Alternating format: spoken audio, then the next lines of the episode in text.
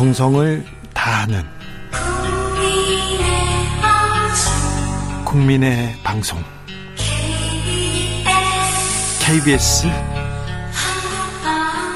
주진우 라이브 그냥 그렇다고요. 과학을 향한 진지한 고민 과학과의 수다.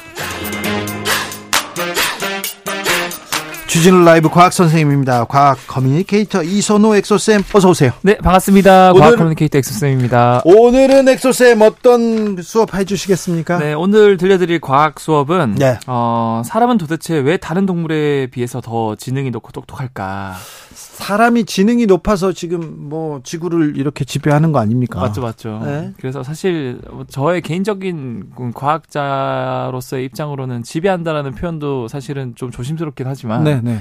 어, 많은 과학자들은 당연히 지능을 담당하는 기관을 뇌라고 생각하고 있거든요. 뇌죠. 예, 뇌, 뇌가. 네. 네. 그래서, 근데 사실 이 3, 이뇌 무게가 1300g, 1.3kg 정도밖에 안 되는 작은 고기 덩어리인데, 네. 뇌에서 어떤 요인이 지능을 높여주는지 아직 인과관계가 확실히 밝혀진 건 없습니다만, 네. 어, 그래도 좀 상관관계가 있는 요소들이 몇 가지가 밝혀졌는데요.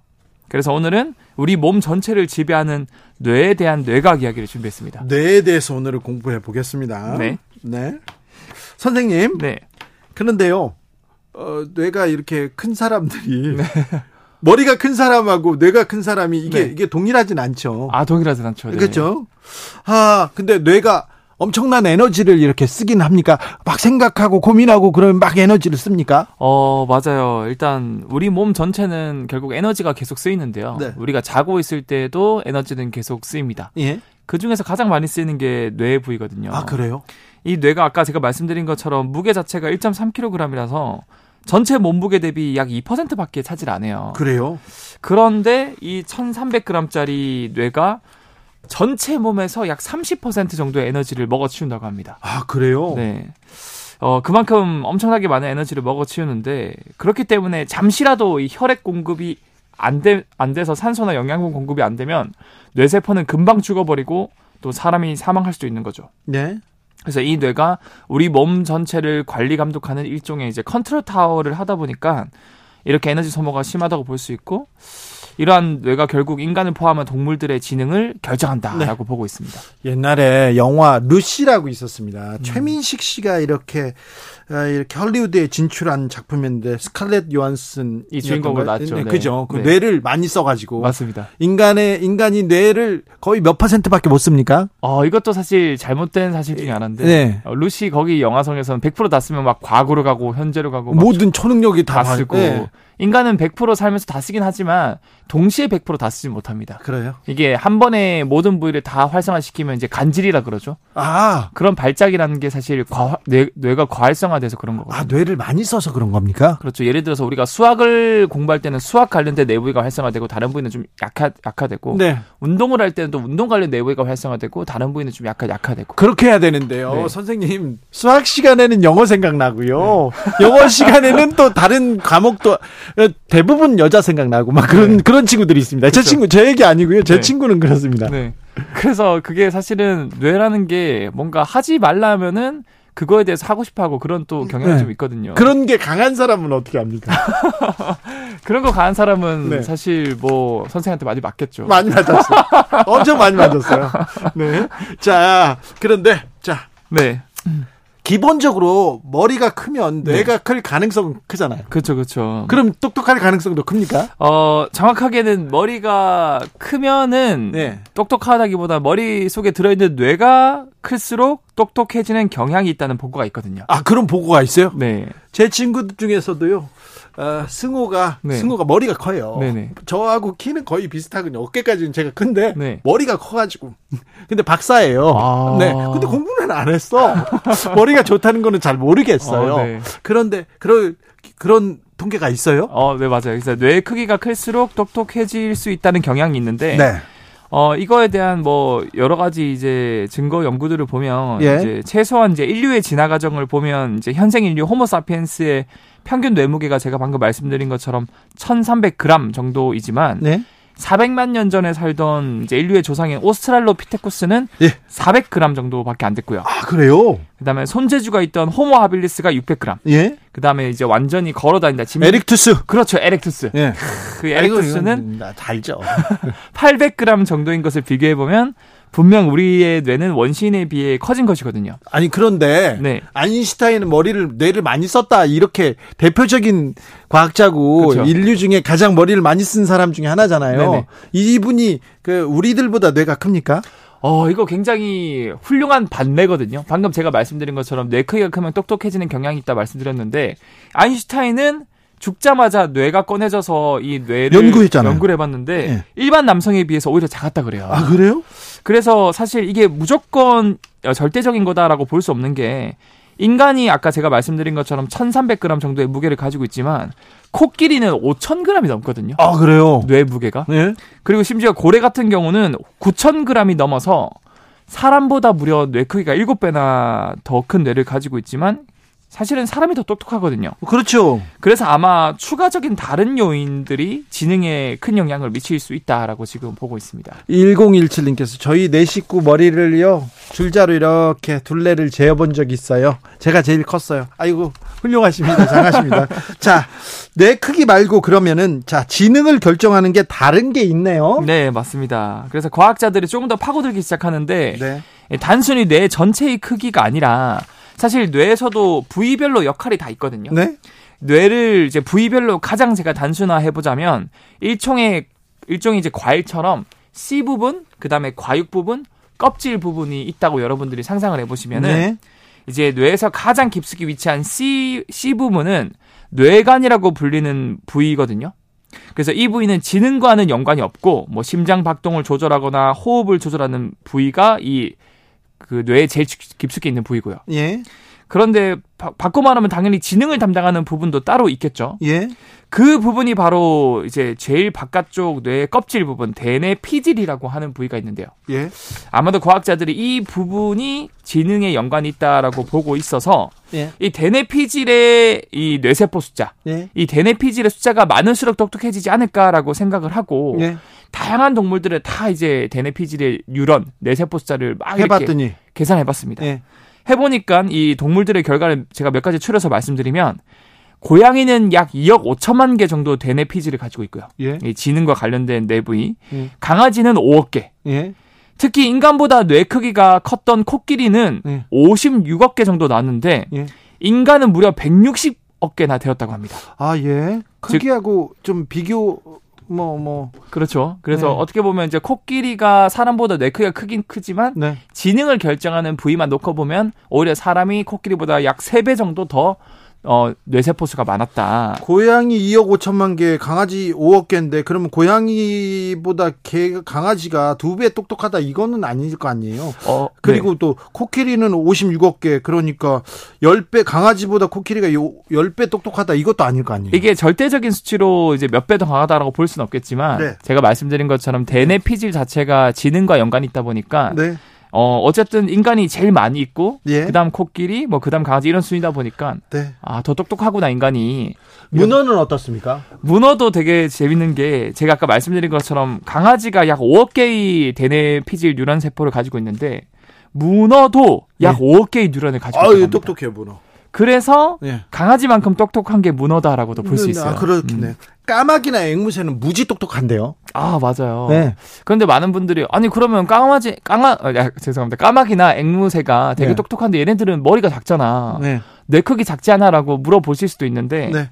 과학자들이 이런 그 연구 결과 최근 네이처지에 게재를 했는데 이 앵무새나 까마귀는 머리 크기는 작지만 네.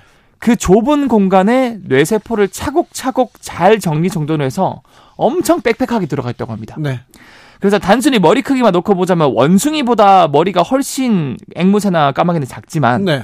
그 안에 들어있는 뇌세포의 숫자는 오히려 더. 원숭이보다 더 많이 들어있다고 아, 해요. 그렇습니까? 네. 이거 좀 세포가 중요하네요. 그렇죠. 네, 제 친구 중에 네. 제 친구들은요, 뭐 머리가 좋지 않아서 학교를 제대로 못 조, 조, 졸업하지 못한 친구들이 많아요. 그 중에 제일 머리가 안 좋은 친구가 있는데 네. 너왜 이렇게 머리가 안 좋냐 이렇게 물어보면요, 네. 자기 어렸을 때 박치기를 많이 했대요. 네. 박치기를 많이 해서 뇌 주름 지글지글 있잖아요. 네네. 그게 펴졌다는 거예요.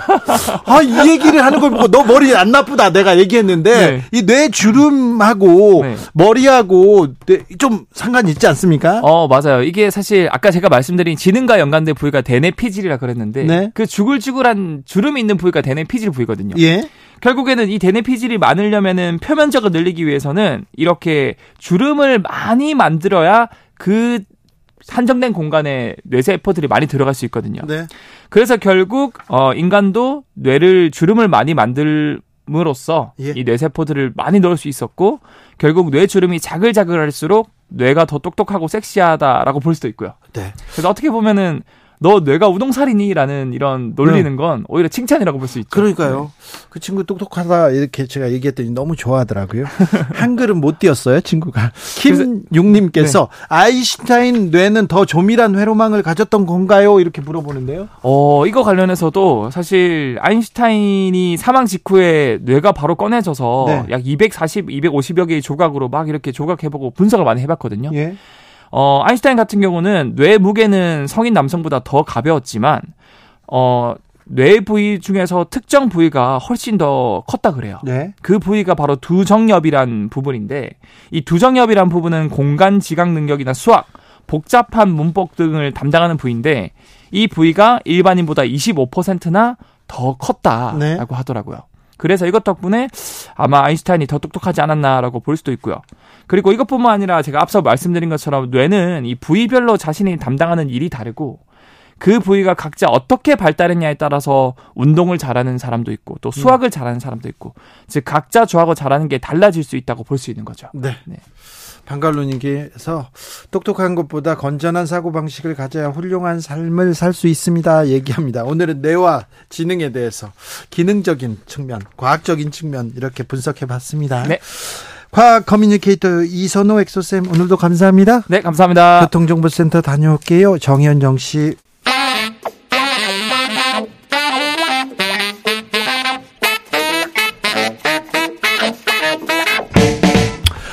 세계는 넓고 이슈는 많다. 우리의 시야를 국제적으로 넓혀 보겠습니다. 국내 뉴스, 국제 이슈 다 덤벼라. 지금은 글로벌 시대. 국제적 토크의 세계로 들어가 보겠습니다. 군사 외교 안보 전문가 김종대 전 의원. 안녕하십니까. 세계적인 평론 스케일 문희정 국제 정치 평론가 오셨습니다. 안녕하십니까. 잘 오셨습니다. 어,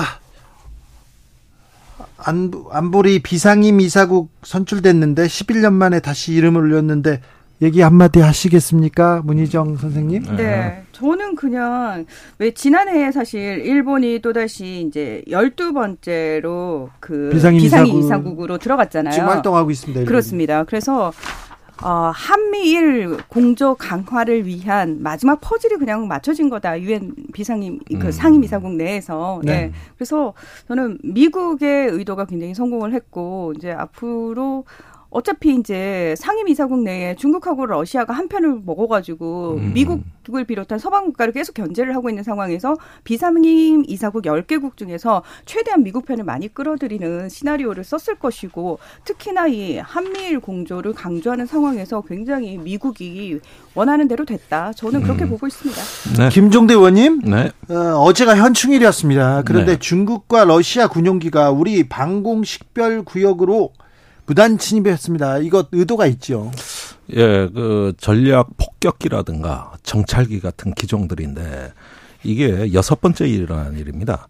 한국의 방공식별구역 이건 영공은 아니에요. 네. 그러나 유사시를 대비해서 운영하는 집중 감시구역을 얘기하는 건데 여기에 이제 중국, 러시아 군용기가 무단 침입했습니다. 아마 기억을 되살려 보시면은 2019년 7월에 그때 러시아 군용기가 우리 독도 영공을 지나가 가지고 우리 F-16 조종사가 실탄을 쏴서 경고 사격해가지고 쫓아버린 적이 있어요. 맞아요. 예, 아주 국민들한테 아주 굉장히 큰 신선한 충격을 줬던 사건이거든요. 네. 그때를 한번 어, 저 기억하신다면 이번에 침범에 어떻게 대응했는가가 엄청나게 중요합니다. 왜 그러냐? 당시에는 일본이 항의했어요. 왜 독도는 자기네 다케시마 우리 영토인데 한국이 지킨다고 실탄 쏴서 쫓아보네 이래가지고 우리가 중국, 러시아, 일본하고 갈등을 다 겪은 거예요. 그래요? 예. 네. 그랬는데 이번엔 독도 영공은 안 왔지만 원래 이렇게 그 동해를 휘젓고 다니면 일본 따로 한국 따로 대응하거든요. 네. 그러다가 독도에서 그 불상사가 일어난 거예요. 예. 근데 이번에는 어떻게 했느냐. 요걸 좀 내막을 파봐야 되는 건데 일본 자위대 항공 자위대가 있잖아요. 예. 그다음에 우리 그 전투기가 출동하고 여기에는요. 조기 경보기 또 저기 저 구조함이 다 쫓아가요. 예. 엄청나게 작전을 크게 하니까 그 좁은 공역 안에 4개국 전투기가 버글버글한 거예요. 그래요? 예. 제가 그 2019년 사를 보니까 그 지나가던 인근에 한국 자, 자위대 어, 한일 그 전투기가 따라붙어 총 36대의 전투기가 버글거렸습니다. 그런데 이번에 한일 간에 이제 그 군사 협력, 안보 협력을 한다 그럴 때 이번에는 어떻게 대응했느냐? 이번엔 독도 상공을 지나가지 않아서 자세한 건 모르겠지만 아마도 한일 간의 교신이 이루어졌을 가능성이 큽니다. 이게 과거와 달라진 점일 수가 있어요. 네. 그러니까 중국 러시아 입장에선 이런 걸 확인하고 싶은 거예요. 아 실제로 한일 간에 어느 음. 정도로 밀착돼 있는지를 어, 어떻게 확인할 수가 음. 있고 그 다음에 공동 대응이 되느냐 앞으로 이런 문제 한일이 그렇게 되면은 윤석열 정부에서 한미일 군사 협력을 하는 그것이 결국은 이런 문제에 음. 대응의 변화로 나타날 수가 있다, 그런 점에서 굉장히 중요한 리트머스 시험지라 이겁니다. 이게. 아 이거 자 중국과 일본이 우리를 시험해 본 것으로 봐야 된다 이런 지적입니다. 근데 얼마 전에 한일 네. 국방장관 만났잖아요. 그렇죠. 예전에 음. 초계기 문제로 한번 우리가 갈등이 있었지 않습니까? 그렇죠. 그 얘기는 어떻게 봉합됐습니까? 그러니까 이어지는 문제인데 네. 그때 독도 갈등도 있었고 그 전해 2018년 12월엔 초계기 갈등도 있었고 그랬단 말이에요. 네. 근데 이번에 샹그릴라 아시아 안보 대화에서 그 한일 국방장관이 만났는데 어, 이 초계기 문제는 봉합하기로 했다. 그러니까 무슨 얘기냐 하면은 당분간 묻지도 않고 답변하지도 않는다. 이렇게 보면 우리 성과 같이 보여요. 왜냐하면 일본이 항상 문제 제기하는 의제니까 네. 이걸 앞으로 덮기로 했다 그러면은 잘 된 거 아니야? 음. 이렇게 생각하실 수가 있어요. 예. 근데 한 가지 함정이 있습니다. 우리가 그동안 그 일본 초계기가 거의 우리 함정의 스토커 역할을 했단 말이에요. 어, 동해에서 또 포항에서, 응, 응, 앞바다에서, 제주도 남방에서 우리 구축함이 출동만 하면은 그냥 따라 붙어 가지고 저공비 여행으로 위협하고 이런 사태를 네 번 겪었습니다. 네. 그러니까 우리가 만든 대응 지침이 있어요. 두 번은 경고 방송을 해라.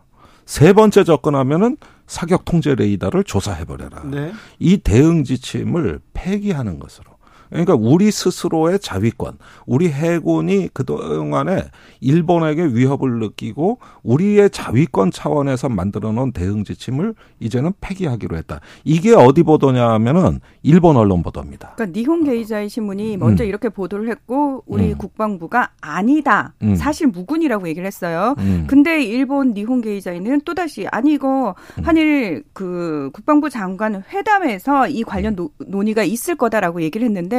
되게 희한한 게 앞서 말씀하신 그 상그릴라 음. 회의에서 음. 이 부분 관련해가 초계기는 묻어두기로 했어까지만 나오고 니혼 네. 게이자의 신문이 사실 가장 중요하게 나온 거 그거죠. 이 부분, 그러니까 음. 재발 방지에 초점이 맞춰진 이 부분과 관련해서는 우리 음. 언론들이 지금 전혀 관련 얘기를 하지 않고 있습니다. 후속 보도가 안 나왔어요. 맞습니다. 예, 제가 근데, 아무리 찾아봐도 없어요. 근데 항상 한국과 일본 간의 문제는 음, 음. 패턴이 있어요. 음, 음. 일본 언론에서 먼저 빵 하고 터뜨리면 네. 우리 측에서는 아니라고 얘기를 하고요. 예. 그 다음에 또다시 보면은 일본 언론대로 결국은 맞아 들어가더라. 그게 패턴이거든요. 그렇죠. 그러니까 이 문제에 관해서 우리가 고려해야 될 것은 그 대응 지침은 정당한 지침입니다. 그리고 우린 정상적 임무 수행을 한 거예요. 그러니까 이런 음, 상황에서 우리 나름대로 기준을 갖고 있는 게 왜 잘못된 겁니까? 네. 그건 정당한 거예요. 그건 국가 주권의 문제고 또 우리 해군 장병들의 자존심 생각해야 될 거 아닙니까? 엊그제가 현충일이었습니다. 왜 또 현충일에 우리가 어? 이런 어떤 그 저기 일종의 말이죠. 우리의 어떤 자, 자위권, 주권에 관한 문제를 어떻게 보면은 슬그머니 이렇게 그저 이렇게 묻어두게 되면 우리 해군 장병들 속상하죠. 네. 문희정 선생님. 아, 일본은 오염수를 방류하려고 하는 것 같습니다. 방류 준비 마무리됐다 이런 보도가 나옵니다. 네. 해저 터널도 완공했다 얘기하는데 네네. 앞으로 어떻게 될 것 같습니까? 어, 다음 달에 이제 방류를 하겠죠. 근데 그 음. 이전에 일본 정부가 늘 전제 조건으로 얘기한 게 있었어요. 그러니까 일본 정부는 2021년 4월에 우리 오염수 방, 해양 방류로 결정했어라고 빵 하고 터뜨렸거든요. 네. 그러면서 이제 뒤이어서 어떤 방식으로 할 건지에 대한 얘기가 나왔는데 어, 바로 인근 바다에는 안 할 거야. 방류 안 할 거야. 1km 해저 터널을 쭉 연결해가지고 바닷물하고 희석해가지고 그냥 멀, 먼 바다로 1km 음. 떨어진 바다로 방류할 1km가 멀만, 멀면 얼마나 멀어요. 네. 음. 그 말도 안 되는 눈 가리고 아웅식의 해결책을 얘기를 했죠. 그리고 말씀하신 것처럼 해저 터널이 지금 거의 완공이 되지 않았습니까? 근데 방류 이전에 일본 정부가 계속해서 얘기했던 게 있어요. IAEA의 최종 보고서가 나오면이라고 얘기를 해요. 네. 그런데 얼마 전에 이제 최종 전에 이제 마지막으로 나온 보고서가 있어요. 앞으로 이제 최종 보고서가 나올 텐데 거기 내용에 보면은 일본의 노력이 굉장히 이제 적절했다라는 식으로 평가를 하는 보고서 내용이 있거든요. 그래서 아마도 그 보고서는 IAEA 보고서의 최종 보고서의 내용은 저희가 충분히 짐작 가능합니다. 네. 뭐 어떤 뭐 방류의 방점이 찍히는 방향으로 분명히 내용이 형성이 될 거고요. 그리고 그 내용을 근거로 명분 삼아가 삼아서 앞으로 똥 내밀면서 봤지 IAEA도 인정해줬어 이러면서 방류를 빵. 저는 그 논리가 네. 이 사건 이 방류 문제의 가장 그 함정이라고 보는데 그 IAEA 4차, 5차 보고서를 보면은 이, 이 오염수의 어떤 그 오염 정도에 대한 검증은 일본이 self regulation. 그렇죠. 일본 자체적으로 하는 음. 거다. 그럼 IAEA는 뭐 하는 데냐? 지원하는 기관이다. 이렇게 돼 있습니다. 지원요? 어, 지원, 검증하는 기관이 아니라는 음. 거예요. 그러면은 이게 이제 국내에서는 항상 오독을 우리가 해왔던 부분인데 만약에 이거 오염수가 나중에 진짜 오염이 문제가 됐다고 칩시다. 네. 어, 그래서 큰 문제가 됐다. 이랬을 때 그럼 IAEA가 책임질 거냐? 아니죠. IAEA가 이거 잘못 검증하고 이거 잘못 판단한 거에 대한 책임을 질 거냐는 거예요. 져야죠. 져야 되는데 이 보고서에서는 일본 정부의 self regulation이라고 자기네들이 빠져나가네요. 그러니까 요렇게 조항을 군데군데 넣어 가지고 나중에 책임질 일이 있으면 IAEA가 책임 안 져버린 그만이에요. 지금 우리 우리 쪽에서 지금 오염수 방류 괜찮다고 하는 사람들이 IAEA 검증 보고서 보자. 그 수치 보고 얘기하자 얘기하는데 검증 음. 아니라고요? 아니 그렇죠. 본인 본인들이 그렇게 밝히고 물론 최종 보고서는 우리가 봐야 되겠습니다. 네. 근데 지금까지 나온 지난번에 나온 4차, 5차 보고서를 우리가 정독을 해야 돼요. 그렇게 보면은 책임 기관이 아니에요 IAEA는. 그럼 최종 보고서에는 뭐가 실릴지 좀 봐야 되겠고 그때도 저 검증이 안된 음. 부분들이 다 명기가 됐던 겁니다. 아 그렇군요. 예, 이 부분에 대해서 정확히 국민들이 아셔야 되는 아, 네. 거예요. 국회도 좀 알아야 되겠어요. 김종대 의원이 국회 가서 좀 아, 가르쳐 주셔야 되겠어요. 이거 국회 세미나에서 나온 얘기예요. 그래요? 전문가들 발표해서 제가 다 읽어봤어요. 그래요? 네. 그래서 오염수가 오염수가 어, 안전하다라고 얘기를 하는 것이 아니라 일본 정부의 그 검증 방법이 적절했다라고 표현을 하는 거죠. 아, 그래요? 예. 그렇습니다. 그러니까 이게 우리가 흔히 뭐 과학적 방법론이라고 할 땐 세 가지 기준, 실험, 검증, 그 다음에 재현 가능성이에요. 음. 제3자가 확인할 수 있어야 된다 이겁니다. 그런데 지금 여기서 보면은 모든 건 일본 정부 독점이에요. 음. 나머지는 다 지원기관 아니면은 어떤 의견 그룹이지 여기에 무슨 어떤 차, 저기 저기 그 책임에 대한 어떤 거어저 공유가 있습니까? 자, 무슨 공유가 있는 거예요? 후쿠시마 앞바다에서 세슘 우럭이 기준치 180배 넘어가는 세슘 우럭이 발견됐어요. 그런데 어제 주진 라이브 출연한 학자는 문제 없다. 저 위험성 강조 이거 선동이다 이렇게 얘기하던데. 아니 그러니까 자꾸 선동을 하지 말고 과학으로 말하라 그랬는데 그 말을 되돌려주고 싶은 거예요. 과학이라는 것은 실험하고 검증해서 재현해 보는 겁니다. 네. 그러니까 이거는 그것이 충족이 안 되는 건 사이비 과학이에요. 그게 바로 선동입니다. 그러니까 이런 면에서는 우린 당사국이고 음. 인접국이기 때문에 걱정되거든요. 우리가 요구해야 될 게 과학의 이름으로 지금 요구할 수 있는 거고 우리 주권이거든요. 아니 그런데 왜 우리가 요구해야 되는데 왜 우리 정부에서는 계속 일본 정부 입장을 일본 도쿄 전력 입장을 이렇게 계속 얘기하면서 아 우려를 하면 선동이다 이렇게 얘기하는 거 저는 그게 좀 속상해요. 그 그러니까. 샹그릴라 대화에서 피지의 장관이 그렇게 얘기를 했잖아요. 그럼 그렇게 음. 안전하면은 음. 일본이 다른 용도로 사용을 하면 되지 왜 자꾸 해양 그러니까 사실은 그 피지 외무장관의 그 반응이 너무나 정상적인 어이, 거죠. 심플하죠. 음. 네. 네. 우리 바, 우리 국민들의 마음이고요. 여기에서 좀 생각해 하셨으면 좋겠어요. 우려한다. 야 걱정하지 마. 이거 괴담이야. 그런 얘기 하지 말고 야, 안전하면 니네들이 알아서 니네 땅에서 잘 쓰지 그러니 여, 기에서 이 문제점이 시작됩니다. 네. 자, 김종대 의원님, 예? 북한 군사적 동향은 어떻습니까? 짧게 알려주세요. 예, 지금 서해의 그 동창리에 네. 예전에 로켓을 발사하던 기존 발사장에서 네. 어, 움직임이 포착되고 있습니다. 그래요? 그래서 정찰위성 추가 발사가 임박했다는 관측이고요. 예. 저번에 발사는 새로운 발사장에서 쏜 거예요. 네. 근데 이번에는 기존 발사장에서 한다는 건 더 안전한 방법. 지난번에 실패했기 방법. 때문에 이번에는 예. 실패하면 예. 큰일 난다. 이런데 이번에 만약에 쐈을 때 그 결과에 따라서 한반도의 정세가 크게 출렁일 수 있습니다. 어떻게요? 정찰 위성은 북한의 핵미사일의 신뢰성을 굉장히 높여줘요. 그러니까 핵미사일이 뻔찌력이라고 치자고. 네. 정찰 위성은 눈과 귀예요. 그러면은 눈 감고 펀치 휘두르는 거 하고 보고 휘두르는 거 하고 그게 같습니까? 아, 다르죠. 다르죠. 네. 그게 바로 신뢰성의 문제입니다. 그러니까 이런 부분들은 북한이 이제 완전체를 향해서 가고 있다. 보고 들을 줄 알고 쏠 줄 알고 네. 이렇게 하면서 이제 한 가지 문제가 있긴 합니다. 보고 듣는 위성과 지상 기지 간의 데이터 통신이 제대로 되느냐. 음. 요게 신경과 혈관입니다. 네. 그러니까 삼박자, 눈과 귀, 신경과 혈관 주먹, 뻔찌력 이 완전체를 갖고 싶은 거거든요. 예. 네, 그런 점에서 이번에 추가 발사 여부가 지금 한반도 정세의 가장 어떤 핵심 의제가 돼버렸다. 우크라이나 전쟁은 어떻게 흘러가고 있습니까? 네, 우크라이나는 지금 뭐 우크라이나 측이 대반격을 시작했다라고 얘기를 하고 있고 우크라이나 측은 아니다라고 얘기를 하고 있고 그 다음에 지금 그 헤르손 주로 이어지는 그 댐이 하나가 무너졌어요. 네, 무너졌습니다. 이걸 가지고 또 우크라이나하고 러시아 사이에 서로가 폭발을 한 거다. 서로의 음. 이제 작전이다라는 식으로 공방전을 벌이고 있는데요. 저는 그 우크라이나 전쟁을 보면서 현대전의 민낯을 정말 적나라하게 보여주고 있는 것 같아요. 그러니까 결국은 여론전이라는 거거든요. 우리가 접하는 이 모든 전쟁과 관련된 보도들이 과연 어디서 나오는지를 조금 음. 염두에 둔 상황에서 이 보도들을 좀 보셔야 된다라고 말씀을 드리고 싶은 게 일단 러시아가 침공을 한 순간부터 우크라이나 정부는 우크라이나 전쟁과 관련된 모든 정보, 보도 통제를 시작을 했습니다. 그래서 우크라이나 쪽에서 나오는 정보는 다 우크라이나 정부의 입장이 반영된 우크라이나 정부가 통제한 정보만 나온다라고 보시면 되고요. 러시아도 러시아도 마찬가지입니다. 네. 사실 그런 상황에서 사실 지금 우크라이나 쪽에 힘이 실리고 있는 건 그런 보도들이 우리가 주로 보이는 건 서방 미국을 비롯한 서방 언론들이 우크라이나와 한 편에서 이제 보도를 내보내고 있기 때문이거든요. 그래서 그런 부분을 좀 염두에 두고 보셨으면 좋겠다. 자, 김종대가 보는 전황은 어떻습니까?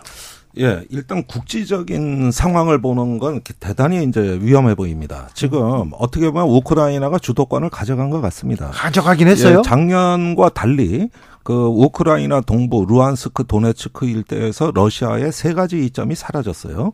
압도적 병력, 그다음에 제공권 우세, 세 번째는 군수 물류 지원. 요것이 러시아가 앞서가던 건데 사라졌고 반면에 우크라이나는 두 가지 강점을 얻었습니다.